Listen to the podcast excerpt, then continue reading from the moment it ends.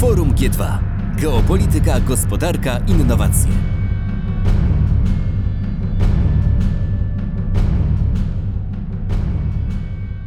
E, Dzień dobry Państwu. Mm, Witam serdecznie na mm, panelu dyskusyjnym e, zatytułowanym Wpływ nowych technologii, sztuczna inteligencja, blockchain oraz druk 3D, e, jaki ma wpływ na biznes i naszą rzeczywistość. E, Ja nazywam się Jakub Paluch i będę moderował tę, mam nadzieję, szaloną dyskusję. E, W tym składzie najprawdopodobniej, e, tak strzelam, będę jedynym humanistą. Zakładam, że wszyscy z panów mają raczej techniczne lub też technologiczne wykształcenie. Myślałem, e, myślałem o tym temacie, że w zasadzie moglibyśmy bardzo dużo e, wpleść w te nowe technologie człowieka i właśnie to zamierzam e, dzisiaj zrobić. Zacznę od mojej, przedstawiając gości od mojej prawej, od mojej prawej strony doktor Kawecki. Może kilka słów od pana doktora mm, na temat obecnych działań Pytanie, czy mnie słychać? Słychać. Już, witam serdecznie. Rozumiem, że mam się przedstawić. Tak. E, jasne. E, witam Państwa bardzo serdecznie, bardzo dziękuję za zaproszenie. Miło się wreszcie zobaczyć e, w wersji nie digital, tylko wersji analogowej, mimo że rozmawiamy o, o, o cyfryzacji. Ja obecnie pełnię funkcję dziekana Wyższej Szkoły Bankowej w Warszawie. Jestem szefem Instytutu LEMA, który będzie organizował w roku 2021 setne e, obchody roku LEMA. Już wiemy o tym, że Sejm za dwa dni podejmie uchwałę o nadaniu roku 2021 imieniem roku Lema z uwagi na setną rocznicę urodzin. E, A oprócz tego w, w, w redakcji Dzień Dobry TVN i Onet odpowiadam za tematy związane z technologiami. To wszystko z mojej strony. E, Dziękuję bardzo. E, Idziemy dalej. Przepraszam, ja nie widzę, nie, nie widzę karteczek, więc tak. co będzie?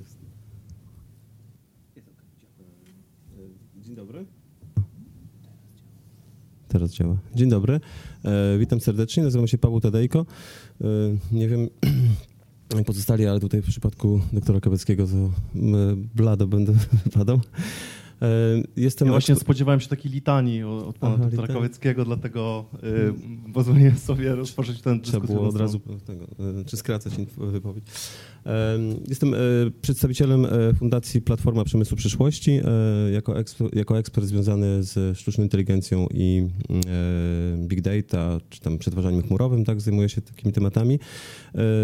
Tak trochę naukowo i trochę tak biznesowo, natomiast pracuję na Politechnice Białostockiej na Wydziale Informatyki e, i tworzę i kieruję studiami podyplomowymi związanymi z nowymi technologiami. E, No i jeszcze jakieś tam pewnie, jeżeli ktoś by chciał, to może znaleźć informacje, czym się zajmowałem i czym się zajmuję. E, Doktorat, który robiłem, e, też akurat skło- zwią- wiązał się z wykorzystaniem machine learningu i sztucznej inteligencji w medycynie akurat. Dziękuję bardzo. I pan na prawo? Słuchać mnie? Przepraszam. Bo teraz może lepiej. Dzień dobry, nazywam się Mariusz Król. E, bardzo serdecznie dziękuję za zaproszenie. Miło mi Państwa widzieć i gościć. E, ja reprezentuję Wolf Grupę. E, tak naprawdę zajmujemy się nowymi technologiami z naciskiem na druk 3D. To zawsze był dla nas core. Poszerzamy te działania o digital i tutaj staramy się jak najwięcej wdrażać nowych technologii. E, Gdzieś patrząc na mój track record, to praca w największych działach R&D świata, jak Volkswagen czy Bang Olufsen. Jeżeli chodzi o moją obecność tutaj, mam nadzieję, że razem ze swoimi kolegami po lewej i po prawej będziemy w stanie Państwu coś więcej powiedzieć na temat tego, co może dać nam nowa technologia, jaki ona ma na nas wpływ i, i jakie daje nam tempo rozwoju. E, Myślę, że jestem od tej strony bardziej praktycznej, ale ta strona edukacyjna jest też dla mnie bardzo ważna. Jesteśmy współautorem jako grupa WOLF pierwszych studiów w Polsce na Politechnice Warszawskiej, jeżeli chodzi o druk 3D i wyznajemy tam taką zasadę 8-2, czyli 80% praktyki, a tylko 20 teorii. E, Jeżeli chodzi o druk 3D, taka ciekawostka tylko dla państwa i digital. Polska to naprawdę silny, em, silny organizm na świecie. E, Jeszcze kilka lat temu było znacznie lepiej. Mam nadzieję, że kiedyś wrócimy na, e, na, na miano, na, na podium. E, Warto, warto inwestować w nowe technologie i mam nadzieję, że uda nam się to dzisiaj Państwu przedstawić. Dziękuję. Dzień dobry. E, słychać mnie? Chyba tak. Dobrze. E, dziękuję za zaproszenie. Nazywam się Bartosz Bilicki, reprezentuję e, Stowarzyszenie Blockchain Polska, gdzie, gdzie jestem prezesem. Dodatkowo e, działam aktywnie przy Ministerstwie Cyfryzacji w grupie roboczej e, dotyczącej działań wokół e, blockchaina oraz na co dzień zawodowo zarządzam działem, jestem dyrektorem działu nowych technologii w firmie C Consulting, wdrażającej tak naprawdę technologię end-to-end. No i też właśnie cieszę się na tą, na tą dyskusję, liczę, że to będzie interdyscyplinarna dyskusja, tym bardziej, że tutaj już od samego początku jest zapowiedziana jako e, prowadzona przez osobę e, humanistyczną, także myślę, że to będzie taki wentyl bezpieczeństwa trochę, że nie wejdziemy za bardzo w szczegóły techniczne. Dzień dobry Państwu, ja nazywam się Adam Gonczarek, jestem szefem technologii w firmie Alpha Moon. My zajmujemy się rozwijaniem i wdrażaniem technologii właśnie sztucznej inteligencji, uczenia maszynowego i szeroko rozumianego data science. Wcześniej moje życie zawodowe było przez większość związane z Politechniką Wrocławską, gdzie robiłem doktorat właśnie zastosowania uczenia maszynowego do analizy wideo. No i cieszę się też na tą dyskusję. Mam nadzieję, że będzie tutaj można powymieniać doświadczenia z pozostałymi panelistami. Dziękuję. E, Panowie, y, w takim razie, skoro już zapowiedzieliśmy interdyscyplinarną rozmowę, y, między innymi z humanistą, to ja panów zaczepię troszkę na początek i, i to pytanie w zasadzie pojawiało mi się w głowie od samego początku, kiedy zobaczyłem ten temat, y, ponieważ tych y, dyscyplin, tych tematów, które mają zostać tutaj tu poruszone, no, są tak, tak zwane od sasa do lasa. Panowie, jaki jest wspólny mianownik dla Was tej dyskusji? Gdzie, gdzie, gdzie zaopatrujecie jakąś ws- wspólny obszar tych tematów? Bo uważam, że będzie to punktem wyjścia do naszej, do naszej dyskusji. I może y, ostatni będą pierwszymi. Zaczniemy teraz y, od Pana doktora na samym końcu. Strasznie to jest niekomfortowe, że nie widzę Pana doktora twarzy.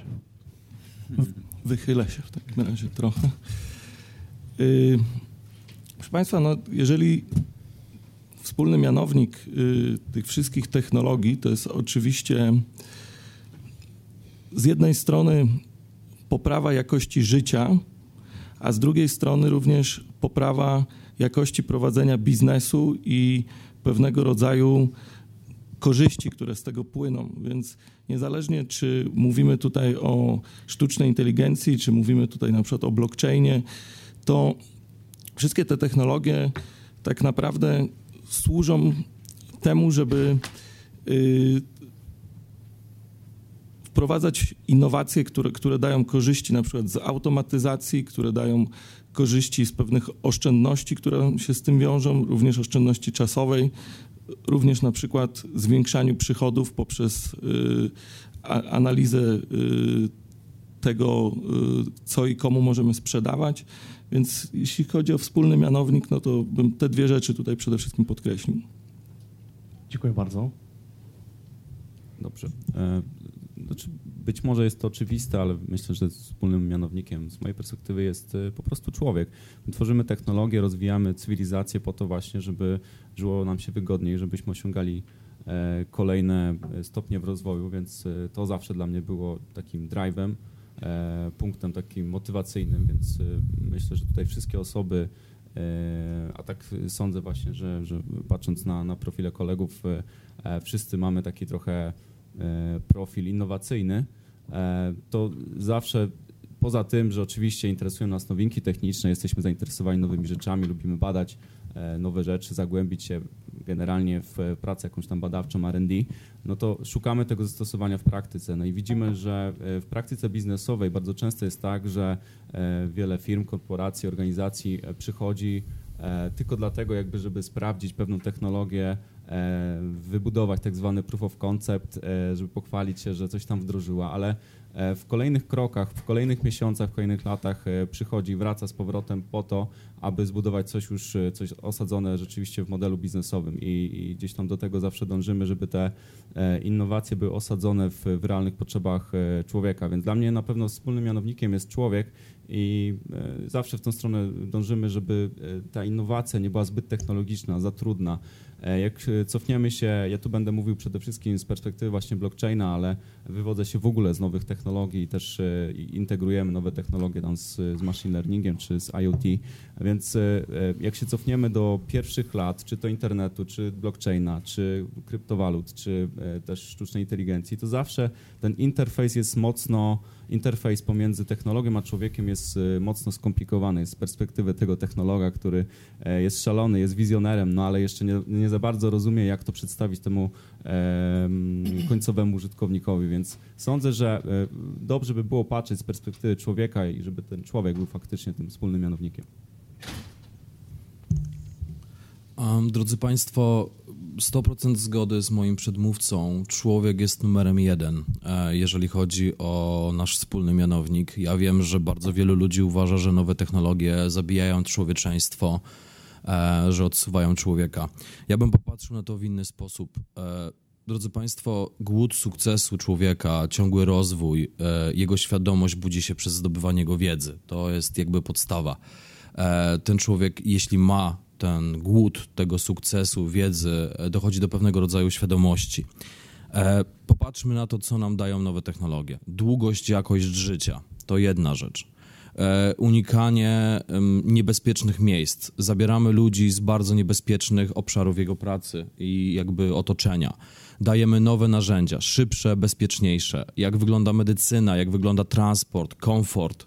Trzymałbym się tego wspólnego mianownika i mam nadzieję, że w tą stronę będziemy zmierzać. Ja wiem, że to jest troszeczkę bycie adwokatem diabła, ale mimo wszystko uważam, że y, człowiek jest numerem jeden i nawet kiedy patrzymy na technologię i kiedy patrzyłem na ostatnie podsumowania Industry 4.0, y, o których mówimy, o rewolucji przemysłowej, patrząc od samego początku przez parę, elektryczność, komputery, dzisiaj automatyzację, to zwróćcie Państwo uwagę, że na końcu, tak jak są moi, moi partnerzy po lewej i po prawej stronie, mówimy o blockchainie, Mówimy o sztucznej inteligencji, e, mówimy o wielu aspektach nowych technologii, to tak naprawdę na końcu mówimy o współdziałaniu z człowiekiem, o tym, że budujemy to dla człowieka, o tym, że nawet jeżeli chodzi o robotykę i automatyzację, to numerem jeden rozwoju Industry 4.0 są roboty współdziałające z człowiekiem, więc ewidentnie i stanowczo człowiek. Dziękuję. Przed y, spotkaniem tutaj y, wcześniej rozmawialiśmy troszeczkę o y, zmianach, które wnoszą technologie do naszego życia. Wydaje mi się, że tak naprawdę my nie wiemy, czego się spodziewać, bo nawet ramy pewne mm, demokracji mogą ulec zmianie, kiedy zaczniemy wdrażać technologie związane nie tylko ze sztuczną inteligencją, ale pewnie inne.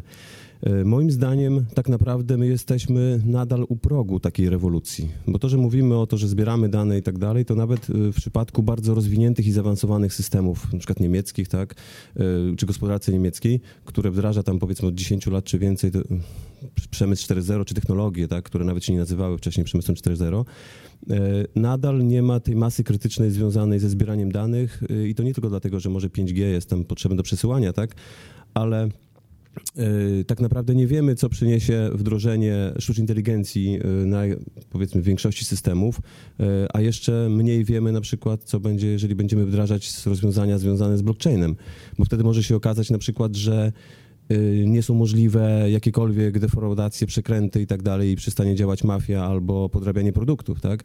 Y, I pytanie jest teraz, czy to jest dobre dla świata, czy złe? Czy y, są firmy, które, mm, czy lobby, tak, które y, próbuje osłabić wdrożenie tych technologii, czy tak naprawdę, y, czy tak naprawdę mm, wiemy, jak to działa?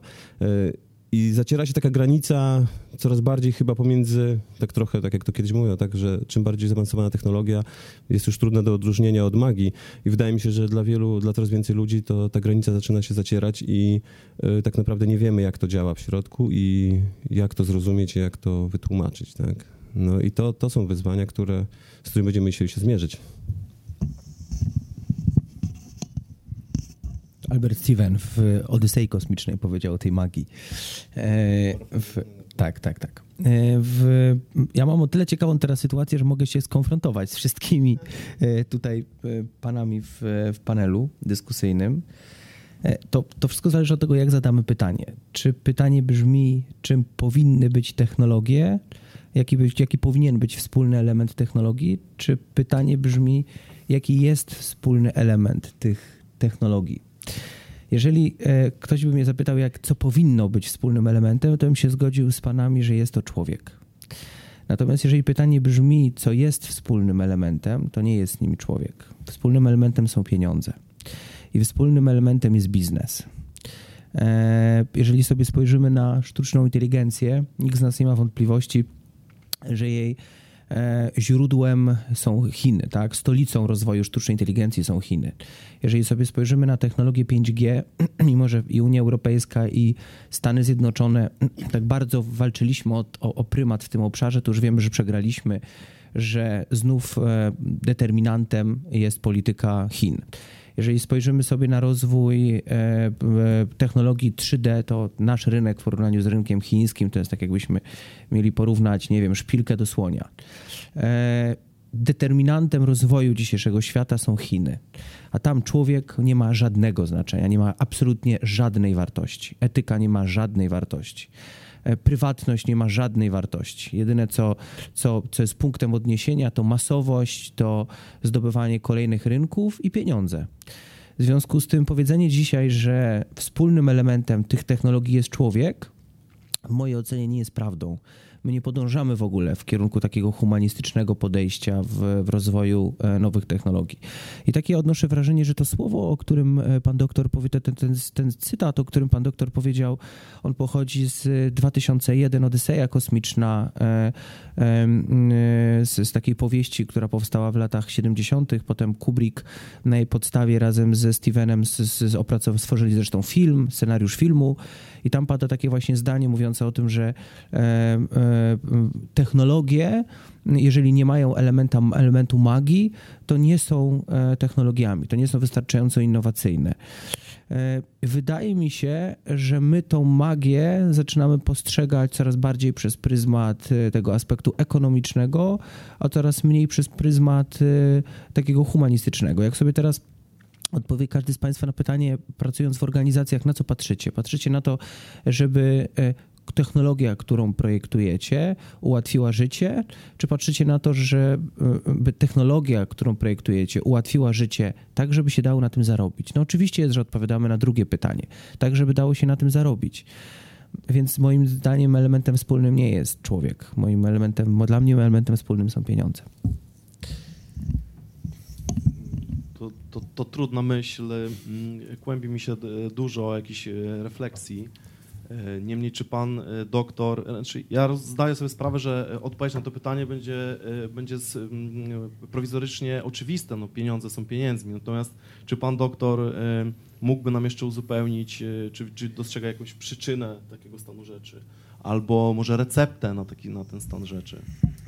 Mm, znaczy receptę na to, żeby od tego stanu rzeczy odejść, Żeby tak? odejść od tego stanu Mhm. rzeczy, w którym cz- człowiek znowu będzie w centrum tej, tej Mhm. dyskusji. Jeżeli chodzi o... Czy jest nam to potrzebne, bo, bo, bo, może, bo, bo może nie. Mhm. Jeżeli chodzi o przyczynę, to tu, się złożyło ba, ba, ba, bardzo wiele różnych czynników. Jeżeli sobie sp- spojrzymy na e, element, musiałbym odpowiadać tak naprawdę na to pytanie, odpowiadając na różne aspekty. Jeżeli spojrzymy sobie na ten najbliższy mi aspekt, czyli na aspekt ochrony prywatności, to o- odpowiedź może, moja odpowiedź Państwa może, zacieka, może zaciekawi, a może zanudzi, a może, mo- może zaskoczy. To ona wynika z natury człowieka. Jak sobie analizuję e, rozwoje dziejów i, rozw- i rozwój w ogóle prywatności w historii od starożytnego Egiptu do dziś, to jest jeden element wspólny tego wszystkiego. On wynika z tego, że wszędzie tam, gdzie mieliśmy bardzo mm, silne mechanizmy nadzoru państwowego, tam gdzie państwo zapewniało poczucie bezpieczeństwa obywatelom, tam mm, prywatność jako taka kwitła. E, Jak sobie spojrzymy na starożytny Rzym czy starożytną Grecję, to tam poczucie prywatności e, było bardzo silnie wyrażane. Tak? Intymność była bardzo silnie wyrażana, bo miano poczucie, że ja, nie, ja mogę mieć tajemnicę, ponieważ i tak państwo, e, jeżeli ktoś robi coś w tej tajemnicy, coś niebezpiecznego, i tak to wykryje. E, Potem w Polsce sarmackiej było odwrotnie. We wsiach polskich nie było żadnej, czy w ogóle nawet europejskich nie było w zasadzie żadnej kontroli, żadnych mechanizmów kontroli. W związku z tym tajemnica była traktowana jako zagrożenie, była traktowana jako niebezpieczeństwo.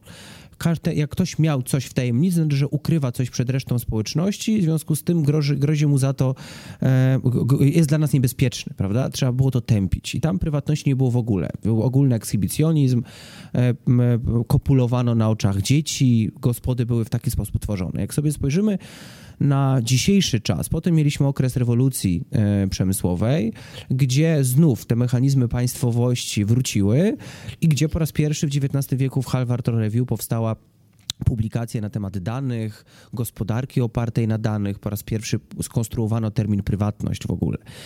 I dzisiaj jesteśmy w, w, na takim etapie, że poczucie wolności jest dla nas tak bardzo ważne, że e, tak naprawdę e, trochę wracamy do tego XVII wieku. Czyli budzą się u nas takie mm, e, e, e, e, z jednej strony takie prymitywne mechanizmy związane z tym, że tajemnica to jest coś, co może dla nas stanowić zagrożenie, a z drugiej strony hołdujemy e, wolności i, ta, i, ta, i, i, ten kult prywatności ma dla nas bardzo duże znaczenie.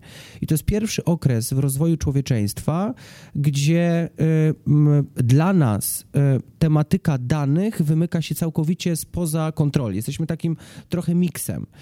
E, I teraz jak nałożymy na ten aspekt, czyli ten aspekt zarządzania danymi, aspekt prywatności, mówi się, że nasza gospodarka dzisiaj oparta jest o dane. To pytanie, na które pan, pan mi teraz zadał, czyli e, receptę tego wszystkiego, no to okazuje się, że skoro my jesteśmy w stanie, z jednej strony jesteśmy świadomi prywatności, dla nas ona wielką wartością w teorii, ale w praktyce jesteśmy w stanie tą, tej prywatności się bardzo łatwo wyzbyć, to stworzyliśmy z tych danych bardzo łatwy mechanizm zarobku. I tak w 2019 roku po raz pierwszy dane przekroczyły wartość ropy naftowej.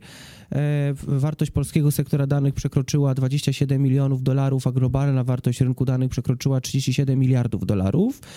I tak naprawdę dzisiaj wszystkie technologie, które tworzymy, każda z nich w zasadzie, opiera się na odpowiedzeniu na pytanie, w jaki sposób pozyskiwać jak najwięcej danych, w jaki sposób zarządzać jak najbardziej skutecznie danymi.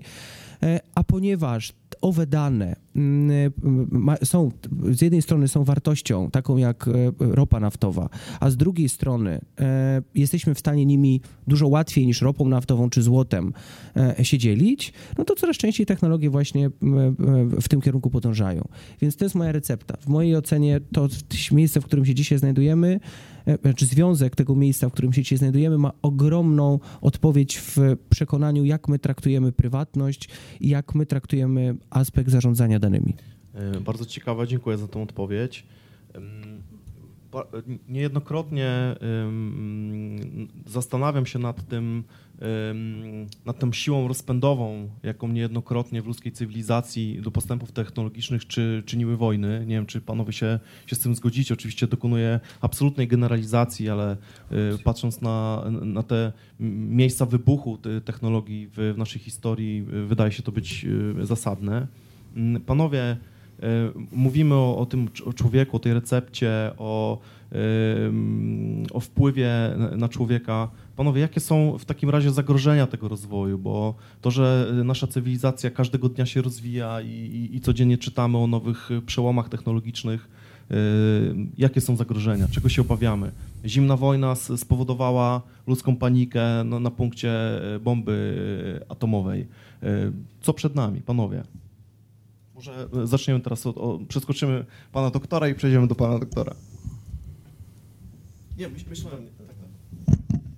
E, Jeżeli chodzi o zagrożenia, wydaje mi się, że e, bardzo wiele zależy od tego, jak będziemy, jak będziemy zmieniać naszą tak naprawdę demokrację, tak jak wspomniałem. Bo można sobie wyobrazić, że technologie takie jak sztuczna inteligencja jak to się odbywa w filmach, na przykład science fiction, tak, no bę- będzie tak powiedzmy konstruowana, no bo tak naprawdę mówimy o sztucznej inteligencji, a tak, a tak naprawdę to są no pewne mniej lub bardziej zaawansowane algorytmy machine learningowe, czy jak to tam nazwiemy, tam nie będziemy wnikać. Yy, I nawet jeżeli ona wygrała tam w Go, czyli yy, w, tak, w grę, taką najtrudniejszą grę, jedną z najtrudniejszych uważaną yy, na świecie przez wiele lat, kiedy stwierdzono, że jeżeli komputer wygra z człowiekiem, to nastąpi przełom, to nadal ona gra, wygrała tylko w grę i teraz y, nie da się z tego zrobić Skynetu, tak, w ciągu tam następnego pół roku czy tam roku.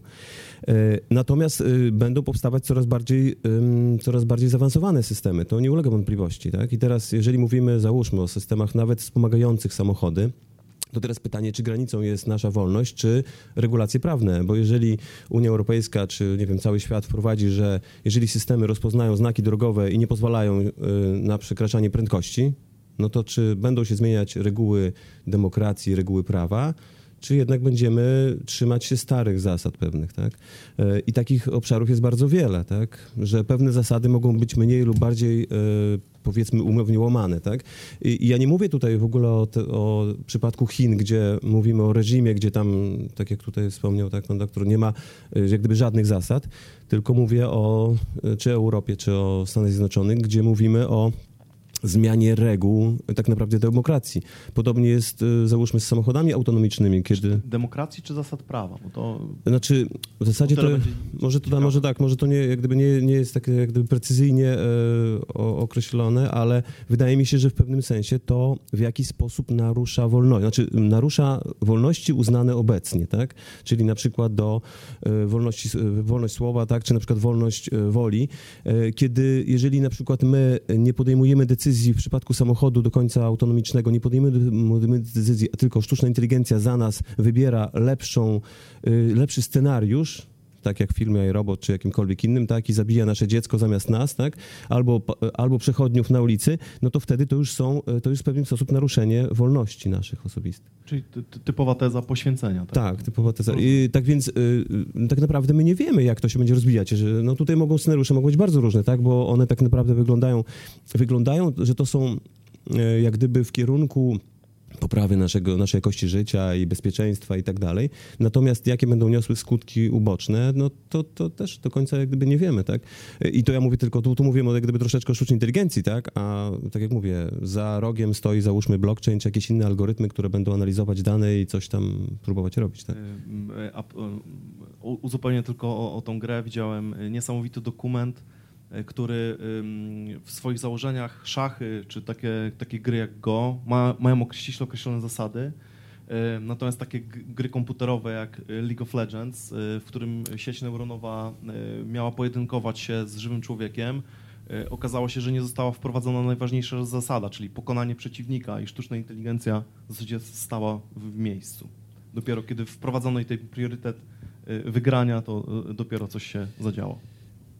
Znaczy, no, takich problemów jest bardzo wiele, tak? I można sobie wybrać kolejne tam, powiedzmy, takie, e, kolejnym krokiem było, jak to było, że tworzył obrazy na podstawie, to chyba były na, na podstawie nauczo, e, sztuczna inteligencja, znaczy sieć, tak? E, Neuronowa, czy, czy tam powiedzmy machine learning, tak? Algorytmy, żeby gdyby szczegółowo nie wnikać, na podstawie obrazów i portretów stworzonych przez malarza, tak? Tworzy kolejne. Tylko, że to jest nadal, to jest konkretny przypadek. Konkretny przypadek wykorzystania konkretnych narzędzi i konkretnego algorytmu i ona, ta akurat sieć już teraz no, nie podejmie decyzji w, w sądzie albo nie, nie zrobi czegoś innego, tak? Czyli, czyli do Skynetu nam daleko, ale prawników ja będzie jeszcze więcej. Nadzieję, to nie jest mam pocieszające. Nadzieję, że, mam nadzieję, że daleko do Skynetu nam jeszcze, ale na, ale na pewno nie wiemy, co się będzie dziać przez najbliższe dekady. To są takie decyzje, które... Wizja z prawnikami jest również niepokojąca. Y, Mariusz? Um, strasznie trudno jest w kilku zdaniach odnieść się do tego, co zostało powiedziane. Wiesz, co mówił Albert Einstein, że jeśli potrafi się powiedzieć coś prosto, znaczy się to rozumie. Tak, to jest oczywiście, że tak jest, tylko że generalnie e, my mówimy o tym, że technologia jest dla człowieka. Pan doktor powiedział, że powinna być, ale czy jest? Nie jest. Oczywiście, że nie jest, bo ja bym zadał pytanie o przyszłość. Mój poprzedni przedmówca mówi, że my nie wiemy, co będzie. Drodzy Państwo, oczywiście, że nie wiemy, bo nie wiemy, w czyich rękach będzie technologia. I to jest największe zagrożenie. Pan doktor powiedział, że e, Chiny to reżim, nie liczy się jednostka, nie liczy się prywatność, nie liczy się wolność. To wszystko jest ograniczeniem. I to są ograniczenia, o które Jakub pytasz. Skrajne ograniczenia, jeżeli chodzi o człowieka. Jeżeli chodzi o technologię, to drodzy Państwo, jeśli projektujemy silnik o najlepszych parametrach mo momentu obrotowego, prędkości obrotowej, przekładający się dla przeciętnego Kowalskiego na najlepsze parametry osiągu tego silnika, niech będzie to silnik spalinowy, który daje nam duży komfort podróży, to na koniec chcielibyśmy bezpiecznie podróżować od punktu A do B najszybciej jak się da, by oszczędzać czas, nasz prywatny czas, który możemy przekuć na cokolwiek innego. Natomiast jeżeli popatrzymy na to historycznie, to niestety za każdym razem ktoś, kto myśli czynnikiem ekonomicznym, czynnikiem władzy, dominacji, zaczyna źle wykorzystywać technologię. I to tak skrajnie źle. Bardzo często ludzie zadają pytanie, co powinno być celem, co jest celem. Jeżeli zejdziemy do celu ekonomicznego, to niestety jest to cel militarny, albo z naciskiem na niego, władzy, ograniczenia i tak dalej, i tak dalej. Nie chciałbym tego dalej rozwijać, postawiłbym tutaj kropkę. Uważam, że to jest największe zagrożenie ze wszystkich. Natomiast jaki cel winien to być, to dla mnie przeżyliśmy już wojnę, patrząc historycznie o ziemię, o władzę, o dominację, o wiele innych rzeczy. Mam nadzieję i chciałbym, i tak odpowiem na to pytanie, bo zagrożenia już zostały wymienione że zaczniemy walczyć o jednostkę jako jej długość życia i jakość tego życia. Bo tak naprawdę zwróćcie, drodzy Państwo, uwagę, że historycznie różna część świata już dominowała w bardzo różnych zakresach technologicznym, powierzchniowym, dominacji. Długo mówiliśmy Stany Zjednoczone. Dzisiaj, jak powiedział pan doktor, Chiny, stolica bardzo wielu zmian technologicznych mam nadzieję, że oprócz zagrożeń, które mamy z wypływem danych, z naszymi danymi personalnymi, ograniczeniem wolności, prawa i milionem innych rzeczy, stanie się walka o długość naszego życia w komforcie i w jakości, że przełożymy i wykorzystamy tą technologię właśnie do tego. Na tym bym chciał zakończyć. Dziękuję. Panie doktorze? Ja doktorem nie jestem, ale tutaj. Och, to przepraszam. Ale wszystko przede mną. Y, ja też chciałbym się odnieść do... Być może jak teraz wróżymy trochę z fusów takiej futurologii, to może to przewidzenie przyszłości.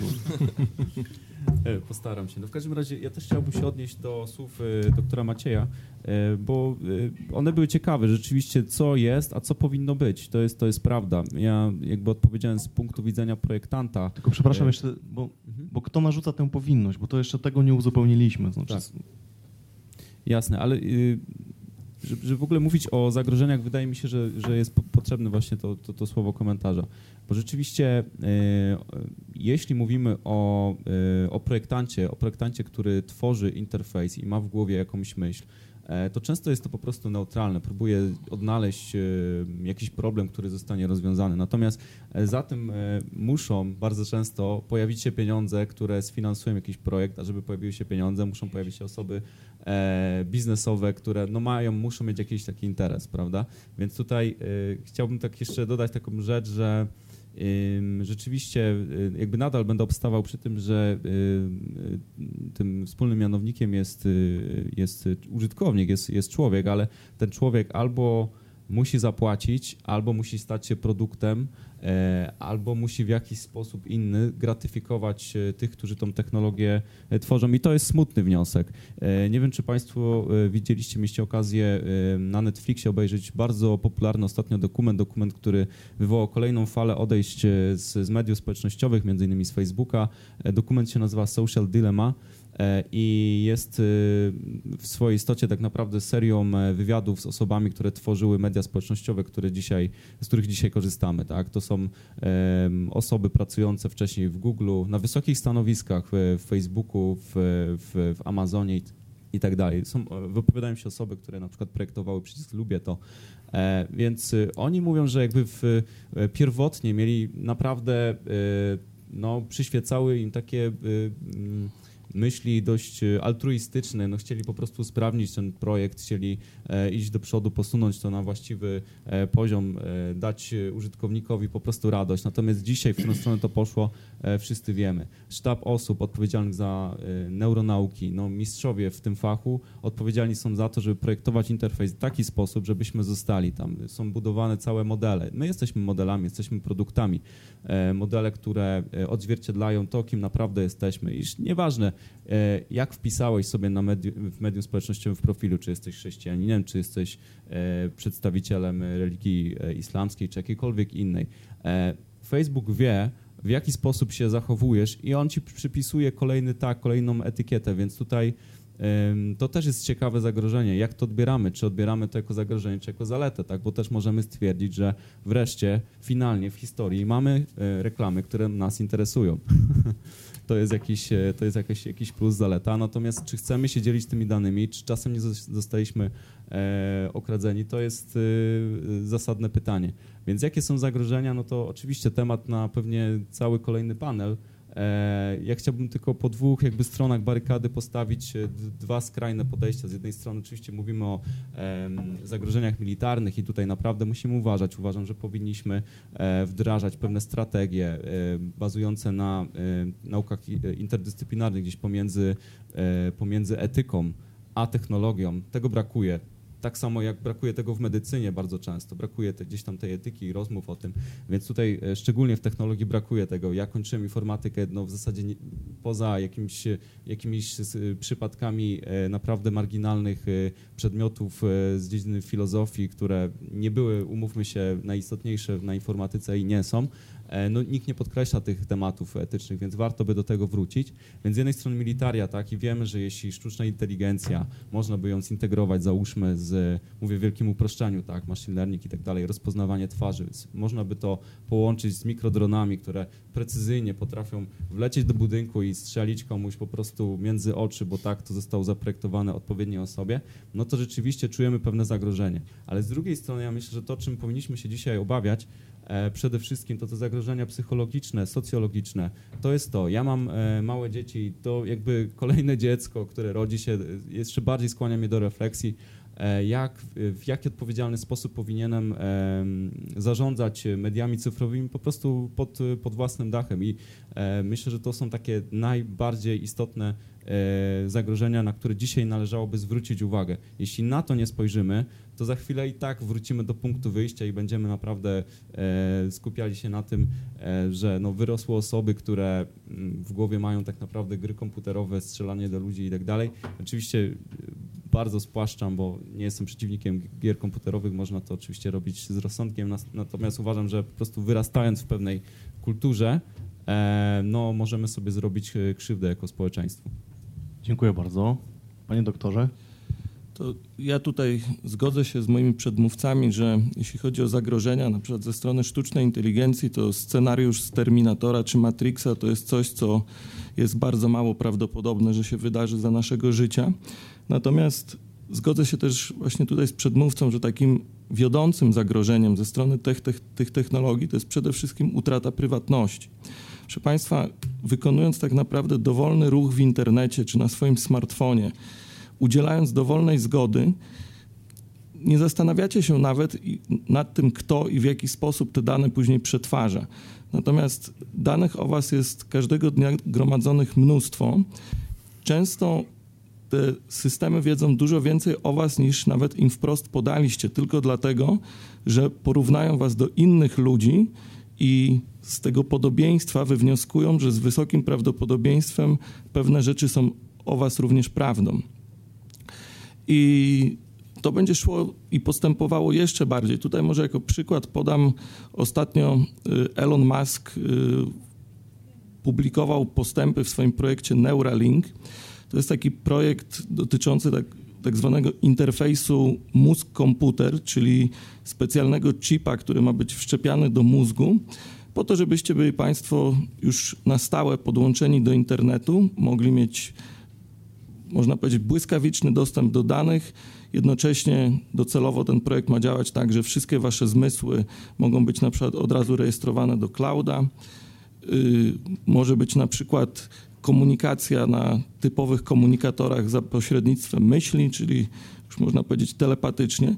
Natomiast proszę sobie wyobrazić też, że znowu będzie pojawiał się problem, że wszystko, co tak naprawdę robicie, będzie gdzieś rejestrowane, gdzieś przetwarzane i kontrola wasza nad tym będzie tak naprawdę coraz, coraz mniejsza i, i, i, i tutaj absolutnie uważam, że to jest największy problem, który powinien być prawnie regulowany i który powinien być też podnoszony, dlatego że y, po prostu nad, w tej chwili nad tym absolutnie nie panujemy. Czyli jeszcze więcej prawników. E, tak, panie doktorze, rzeczywiście. Ja się chciałem tylko odnieść do, do, do, do dwóch rzeczy, dlatego, bo tutaj bardzo często słyszę przykład e, w- tego dokumentu e, Social Dilemma w, Netflixowego. Proszę z, z, zwrócić uwagę, o jakiej, z jakim paradoks, paradoksem my tu mamy do czynienia. Największy dokument związany z ochroną prywatności stworzyła platforma streamingowa, która nie ma nic wspólnego z ochroną prywatności, która e, jakby analizuje każdy nasz ruch. Znaczy jest mistrzem, absolutnym mistrzem świata, porównywalnym do Facebooka, jeżeli chodzi o ocenę behawioralną e, naszych zachowań w sieci, prawda? I teraz e, mało tego, nadając temu filmowi taką narrację, która jest w pełni odpowiednia do polityki prowadzonej przez tą platformę, ponieważ jej naturalną konsekwencją jest odciągnięcie od mediów społecznościowych na rzecz platform e, streamingowych. I to pokazuje, w jakim miejscu jesteśmy, jak powinniśmy oceniać rzeczywistość, że nawet film, który jest, który jest dotyczy problemu związanego z zarządzaniem danymi i prywatnością, ma bardzo głęboką, ukrytą e, agendę. To po pierwsze. Jeżeli chodzi o Neurolink, to ja bym był, podchodził do Elona Muska, prezentowany, podchodziłbym z dużą dozą mm, sceptycyzmu, jeżeli chodzi o euforię nad tego typu rozwiązaniami. Dlaczego? Dlatego, bo my w Polsce może nie identyczne, ale podobne rozwiązania to mamy, proszę Państwa, od lat. I przykładem jest choćby profesor Ząbek, Mirosław zresztą, wybitny polski neurochirurg, który wszczepia mikrochipy od lat, walcząc z chorobą Parkinsona, do tego stopnia, że Państwo w internecie mogą znaleźć dziesiątki filmów z otwartym mózgiem, gdzie jest wprowadzony chip, on ma w ręku stymulator i poprzez stymulowanie, w- e, poprzez fale elektromagnetyczne, które są emitowane przez to urządzenie w głowie, jest w stanie ograniczyć drżenie rąk, wpłynąć na drżenie rąk, wpłynąć na sposób widzenia e, człowieka i tak dalej. Więc to nie jest jakaś technologia taka zupełnie, e, zupełnie nam odległa, coś, co Musk trzy tygodnie temu zaprezentował, jest jakoś absolutnie rewolucyjnej, rodem z Black Mirror serialu. Netflixa Ja- Jasne, natomiast to samo mówili przy Tesli, to samo mówili przy, przy programie kosmicznym i nagle okazuje się, że te rzeczy niemożliwe stają się możliwe. Ja jeszcze tylko dodam co do tego Netflixa, to je- jest taka statystyka, która pokazuje, jak w pewnym serialu y, rodzina siada do kolacji i akurat nie, mama nie miała, matka nie miała czasu ugotować obiadu i zamawiają wszyscy kubełek KFC. I okazało się nagle, że tam 3 czwarte Stanów Zjednoczonych w trakcie premiery dokładnie w tym momencie wyciągnęła telefon i zadzwoniła do, do KFC. Wracając do, wracając do rozmowy, ponieważ y, bardzo, y, bardzo lubię te hasła jak człowiek, jak etyka w, w technologii. Mm, Mariusz poruszył tutaj y, szalenie y, ciekawe zagadnienie, idąc za, za, tą, za tym poglądem Harariego dotyczącego poradzenia sobie ni mniej, ni więcej już z wojną i z chorobą. I statystyki ewidentnie już o tym mówią, y, że y, to cho- choroby niezakaźne e, powodują e, mm, 75% zgonów ludzi na świecie, a w wojnach ginie już jakiś promil, e, promil promilu, więc generalnie gdzieś te, e, gdzieś te zagadnienia e, są już za nami. Jak twierdzi Harari, przed nami jest wojna o, o długość życia, czyli to, co, e, co powiedział Mariusz. Czy waszym zdaniem mm, ta droga o długość życia jest tą najważniejszą, która jest teraz przed nami, czy dostrzegacie panowie jakieś inne obszary, y, które, które są przed, przed nami, te, te, te najważniejsze wyzwania dla naszej cywilizacji? Panie doktorze? E, Ja myślę, że to jest, e, e, że tak, to znaczy, że komfort życia, znaczy szeroko rozumiane pojęcie komfort życia, tak, jest, jest tym, co, co jest naszą największą namiętnością. Takie odnoszę wrażenie. Komfort życia czy, czy, czy E, długość ko- życia Długość sensie? życia, ale też tak w takich warunkach godnych, tak? Czyli zdrowe życie. To, to tak bym to nazwał. Myślę, że tak. Myślę, że, że to jest kierunek. My w tym pod, podążamy też w, tu jest wiele problemów natury etycznej. W 2011 ro, roku o tym Noah Harari y, też gdzieś tam w, w jakichś swoich felietonach dla New York Timesa pisał. Y, W 2011 roku miliarder rosyjski, którego proszę mi wybaczyć, nie pamiętam nazwiska, mam defekt mózgu, nie pamiętam nazwisk. Natomiast wdrożył takie, rozpoczął projekt Inteligencja 2045, który ma odpowiedzieć na jego namiętność związaną z e, m, długowiecznością, a nawet e, nieśmiertelnością. Uznał, że to, o czym wszyscy marzymy, a czego do tej pory nie osiągnęliśmy, to jest nieśmiertelność. I do dzisiaj podejmowane są tam prace w stworzonych przez niego laboratoriach nad opracowaniem mechanizmów, które e, są w stanie przenieść treść naszego mózgu do takich złożonych sieci neuronowych. Co oczywiście nie wychodzi, bo my dzisiaj jesteśmy w stanie z wykorzystaniem sieci neuronowych takiego mikroskopijnego robotka, e, e, e, robaczka odtworzyć, jeżeli chodzi o jego strukturę neuronową i na to, jest, te- to, to potrafimy, natomiast mózg ludzki to jest coś kilka milionów razy większego, ale takie działania są podejmowane. W związku z tym wydaje mi się, że odpowiadając na to pytanie, muszę odpowiedzieć, że tak, celem naszym jest ochrona życia i ochrona zdrowia, godne życie, natomiast my w tym wszystkim się trochę gubimy. Jak nie, nie będziemy potrafili e, e, postawić granic e, w rozwoju tych wszystkich członów, o których tutaj mówimy, czyli sztucznej inteligencji i, i 5G i, i, i 3D i tak dalej, to takie zdanie z książki chyba najbardziej znanej, poświęconej sztucznej inteligencji, sztuczna inteligencja, ale rewolucja prawdziwa, pozostanie prawdziwe na zawsze, czyli inteligen- znaczy pozostanie prawdziwe tylko w drugim członie, czyli inteligencja y, sztuczna przestanie być e, e, inteligencją, natomiast rewolucja będzie prawdziwa, ale nie w takim kierunku, w jakim by nam na zależało. Nie? Więc, więc jakby to zdanie sztuczna inteligencja, ale rewolucja prawdziwa, Zależałoby nam na... zależałoby nam na tym, żeby inteligencja pozostała sztuczna, czyli żeby nas nigdy nie zastąpiła, żebyśmy to my byli inteligentni, a żeby sztuczna inteligencja nas wspomagała, ale nie sama nie była w stanie wyznaczać celów. Jak słyszę o tym, czy sztuczna inteligencja wyznaczyła dobry cel, to jestem przerażony, bo to nie ona ma służyć do wyznaczaniu celów. Do tego powinniśmy dążyć, więc ta pierwsza część członu, sztuczna inteligencja, inteligencja powinna pozostać sztuczna w tym rozumieniu. I rewolucja prawdziwa, czyli to powinna być rewolucja, ale pod warunkiem, że rewolucjonizując będziemy potrafili postawić granice i jako cel będziemy potrafili wskazać człowieka, a, dopiero w drugim, trzecim, czwartym, piątym e, miejscu ten aspekt e, ekonomiczny. Ale czy jakby mnie pan zapytał, czy ja w to wierzę? Nie, nie wierzę. Ja jestem bardzo pesymistycznie nastawiony do rozwoju nowych technologii. Nie wierzę, że udaje, uda nam się pokonać w ciągu najbliższej dekady Chiny. Is- Istnieje takie założenie, że e, najprawdopodobniej człowiek, który przeżyje już dłużej niż 130 lat życia, e, chodzi, chodzi po ziemi. Mm, Panie doktorze?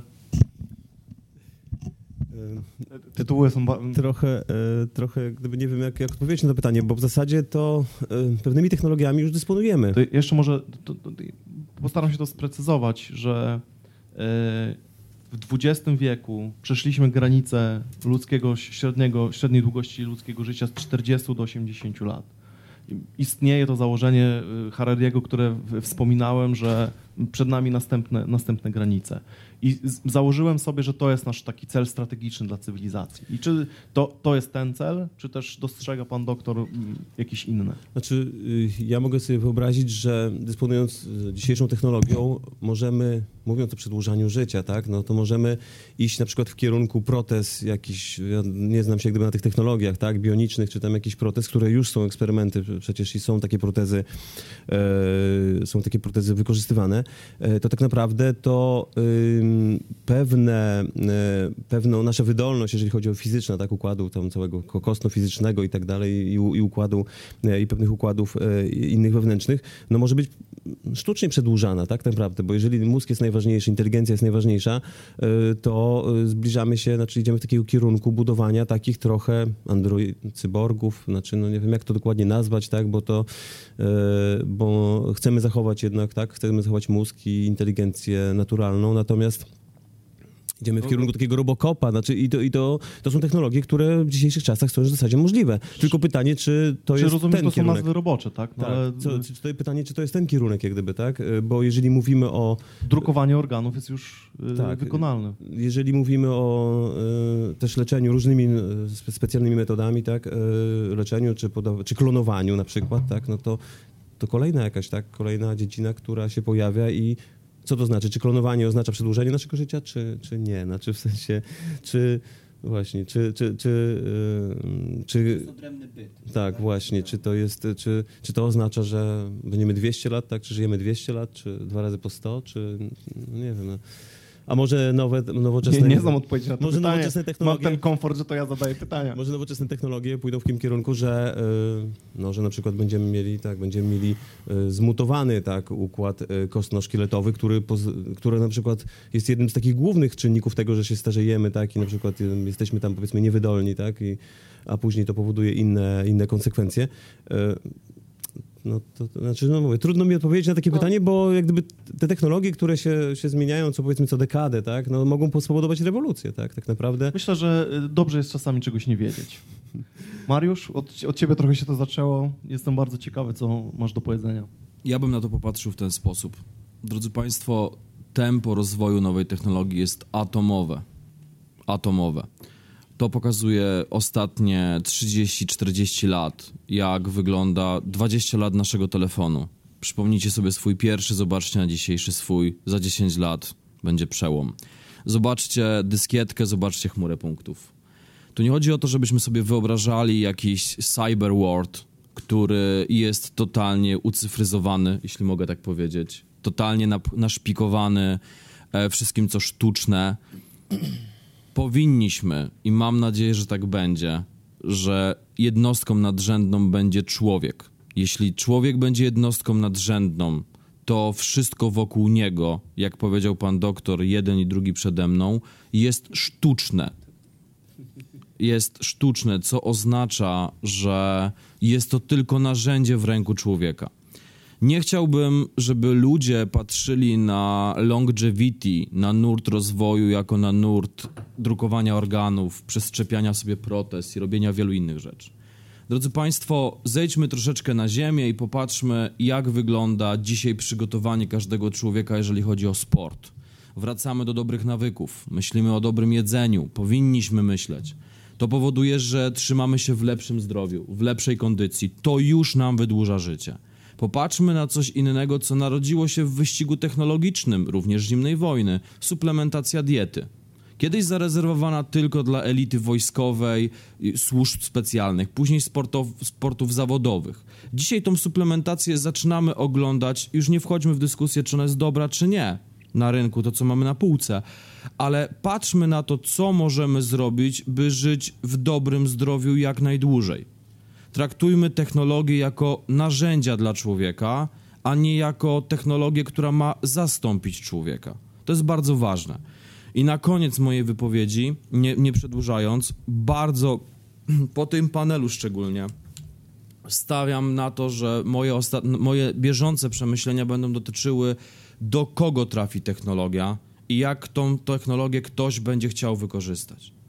Bo, drodzy Państwo, sama w sobie idea, jak po prawej stronie mój kolega powiedział, bardzo często projektant, robiąc coś w swoim laboratorium, w swojej przestrzeni, przywołam Ferdynanda Porsche, ma pewien cel. A co jest celem nadrzędnym i kto nim steruje, albo kto go wykorzystuje, nim manipuluje, to już inna sprawa. Dziękuję. Tak, bardzo ciekawy przykład. Wiemy od czego zaczynał Ferdynand Porsche, a na czego? kończył. samochody, tak, a potem czołgi, więc y, mm, myślę, że trafny, Historia znała wiele takich przypadków. trafny, trafny przykład. Ale ja powiem przewrotnie, ponieważ y, uważam, że mm, to jest moja perspektywa, bo w ogóle tak myślę, że y, brakuje jednej perspektywy, ale to dobrze, bo możemy się uzupełnić i możemy dyskutować. Z mojej perspektywy walka o to, abyśmy żyli dłużej, możemy o to walczyć, wygląda to szlachetnie, natomiast myślę, że mu- musimy się w ogóle nauczyć e, ze sobą żyć, bo co z tego, że e, będziemy żyli dłużej, jak będziemy żyli dłużej, ale na przykład nieszczęśliwi, tak? E, Będziemy mieli gdzieś tam e, jakieś takie problemy życia Ja codziennego. zaryzykuję, nie wiem jak pan. Być może mówię, z perspektywy kogoś to jest y, relatywnie młody, natomiast y, uważam, że y, mm, to, to jest trochę tak, jak rozmawiając tutaj też o dietetyce, bo naprawdę ta, ta dyskusja jest y, interdyscyplinarna. Musimy zadać sobie pytanie, czy wolimy żyć e, zdrowo i na przykład e, niesmacznie, tak? Już nie chcę redukować całej dietetyki do tego, że zawsze niesmaczna, ale to jest jakieś uproszczenie. Czy chcemy żyć e, niezdrowo, zdrowo i niesmacznie, czy na przykład zdrowo, ale dla niektórych szczęśliwie, tak? To dwie skrajne postawy. I myślę, że gdzieś tam zawsze każdy będzie miał trochę inny priorytet w tej dziedzinie. A odnosząc się do tego, Więc ja bym raczej stawiał na to, żebyśmy nauczyli się e, żyć, współistnieć, współżyć, e, też e, żebyśmy podnosili jakość swojego życia, niż raczej długość, aczkolwiek tutaj można mieć oczywiście odrębne zdanie. I też padło takie stwierdzenie, że będziemy być może robokopami, cyborgami. Ja chciałbym powiedzieć, że ja jestem już robokopem, jestem cyborgiem. Jeśli gdzieś nie sięgnę, wzrokiem, to po prostu robię zdjęcie i przybliżam sobie, bo zoom jest na tyle duży, że wyprzedza e, moją optykę. I tak samo z innymi rzeczami. Jeśli zgubię się w lesie, w mieście, nie muszę znać ten, te, te, tego miasta, jest Google Maps, który e, będzie mi podpowiadał i tak dalej, i tak dalej. Myślę, że Państwo mogłoby podać tysiące innych przykładów. Tak więc e, pytanie na końcu jest takie, czy e, rozsądnie, racjonalnie korzystam z tych technologii, które mam, E, No i powrót oczywiście do danych. Także z mojej perspektywy akurat kwestia długości życia, y, okej, możemy o to zawalczyć, ale wydaje mi się, że po drodze mamy jeszcze masę innych y, problemów. Niemniej moglibyśmy się zastanawiać, czy ta technologia, która miała nam ułatwiać życie, nie, nie robi z nas inwalidów po prostu najczęściej. Oczywiście nie mówię tutaj e, Tak, o pana tak. przykładach. Jest takie, jest takie zresztą stwierdzenie tak, w psychologii, socjologii, że, Oczywiście. y, że, że, że jesteśmy inwali- inwalidami cyfrowymi, oczywiście. Panie doktorze, Odpowiadając na pytanie, czy dzięki nowym technologiom będziemy żyli dłużej i jednocześnie ten komfort życia będzie lepszy, no to na pewno będzie duży związek. To jest, proszę Państwa, na przykład technologie sztucznej inteligencji są obecnie stosowane już praktycznie w każdej gałęzi przemysłu, również w tych gałęziach, które są tak naprawdę bezpośrednio związane y, z naszym życiem. I podam może kilka przykładów. Na- przykład projektowanie nowych leków jest obecnie dziedziną, która jest coraz silniej wspierana właśnie przez algorytmy sztucznej inteligencji, po to, żeby ten czas od rozpoczęcia y, badań nad nowym lekiem, aż do wdrożenia go na rynek, możliwie skracać. I, I tutaj takie algorytmy stosuje się na przykład po to, żeby robić tak zwany screening, czyli bardzo szybko przesiewać potencjalne kandydaty na lek y, i nad nimi już pracować, skracając tak naprawdę czas całego procesu. Inny przykład to jest na przykład szereg zastosowań w rolnictwie i również biotechnologii, takiej na potrzeby rolnictwa, gdzie możemy na przykład projektować nasiona, które później y, będą dawały na przykład bardziej energetyczne zboże i tym samym starać się minimalizować problem głodu na świecie. Jeszcze inny przykład, który podam, to są na przykład technologie bezpośrednio monitorujące nasze zdrowie, nasze zachowanie. Y, Na przykład Japonia, w której bardzo dużo osób żyje i umiera samotnie, boryka się z takim problemem, że ludzie umierają u siebie w domach i są często odnajdywani dopiero po kilku, kilkunastu dniach albo, albo i dłużej, dlatego że nie mają z nikim kontaktu. Na przykład wprowadzają takie technologie, które monitoru, na zasadzie takich powiedzmy Internet of Things, monitorują, co się u nich w domu dzieje. Jeśli y, to, co zaczyna się dziać, odbiega jakby od standardowego paternu, który, który powinien, powinien być, no to wtedy już odpowiednie służby są powiadamiane, że warto się y, tym człowiekiem zainteresować, zadzwonić do niego, czy później podjechać, żeby zobaczyć, czy wszystko jest w porządku. Dziękuję bardzo. Tutaj e, dyscyplina czasowa e, nakazuje mi już e, powoli to kończyć. Niemniej pomyślałem sobie, że może ktoś z Państwa miałby jakieś pytanie. O, ewidentnie Pan ma to pytanie. taki komentarz. Jestem humanistą z wykształcenia politologii. Chcę zwrócić uwagę, że de facto mówimy o daleko idących konsekwencjach w ogóle rozwoju nowoczesnych technologii w kontekście też funkcjonowania w cyberprzestrzeni. To wymaga naprawdę interdyscyplinarnych studiów, bo rozległość tak powiem, konsekwencji pozytywnych i negatywnych jest olbrzymia.